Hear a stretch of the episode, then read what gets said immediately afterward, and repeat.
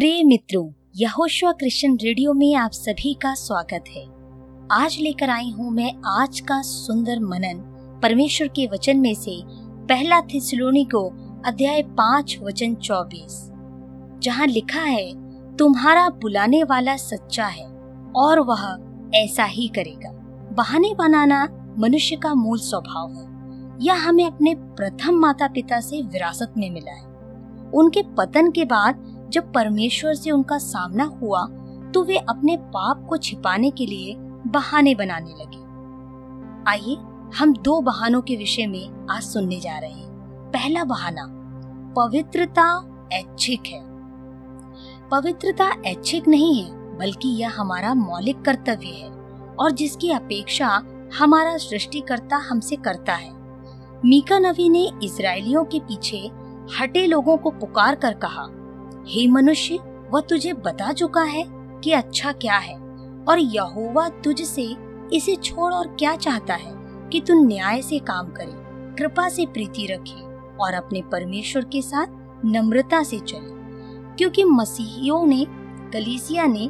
कुछ ही चुने हुओं को संत का दर्जा दिया है जैसे संत पॉलुस संत अगस्टीन आम मसीहियों ने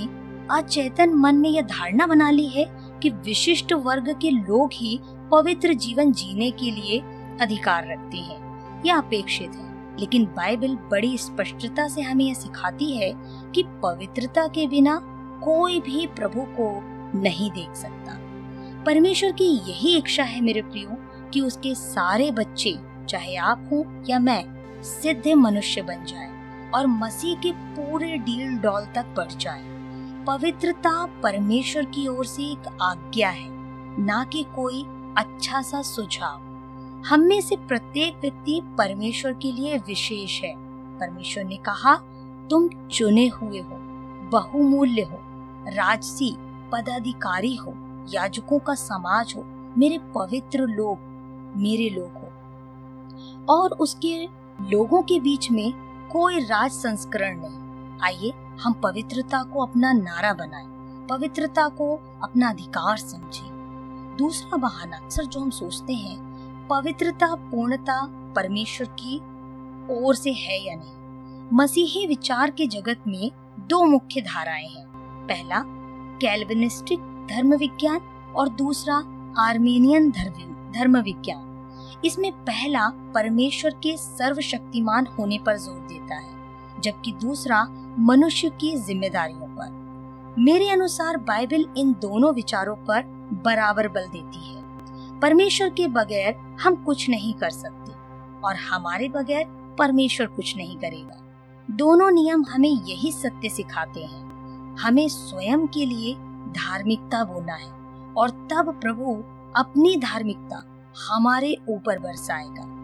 जब हम नींद से जागते हैं और मृतकों में से जी उठते हैं तब मसीह हमें ज्योति प्रदान करेगा जब हम अपने कर्तव्य भूल जाते हैं तब लापरवाह हो जाते हैं यदि हम यह भूल जाते हैं कि परमेश्वर हमारे जीवन में क्या कर रहा है तो हम आनंद रहित हो जाते हैं परमेश्वर आपको इस वचन के द्वारा आशीष दे आइए हम एक छोटी सी प्रार्थना करें हमारे जीवित अनुग्रहकारी स्वर्गीय पिता परमेश्वर प्रभु जी पिता हम आपके चरणों में आते हैं राजा इस समय हम प्रार्थना करते हैं परमेश्वर पिता आप अपने वचन के अनुसार प्रभु हम में से हरेक को प्रभु जी पवित्र होने के लिए विश्वास योग्य होने के लिए सहायता मदद करें प्रभु यीशु मसीह के नाम से मांगते हैं आमीन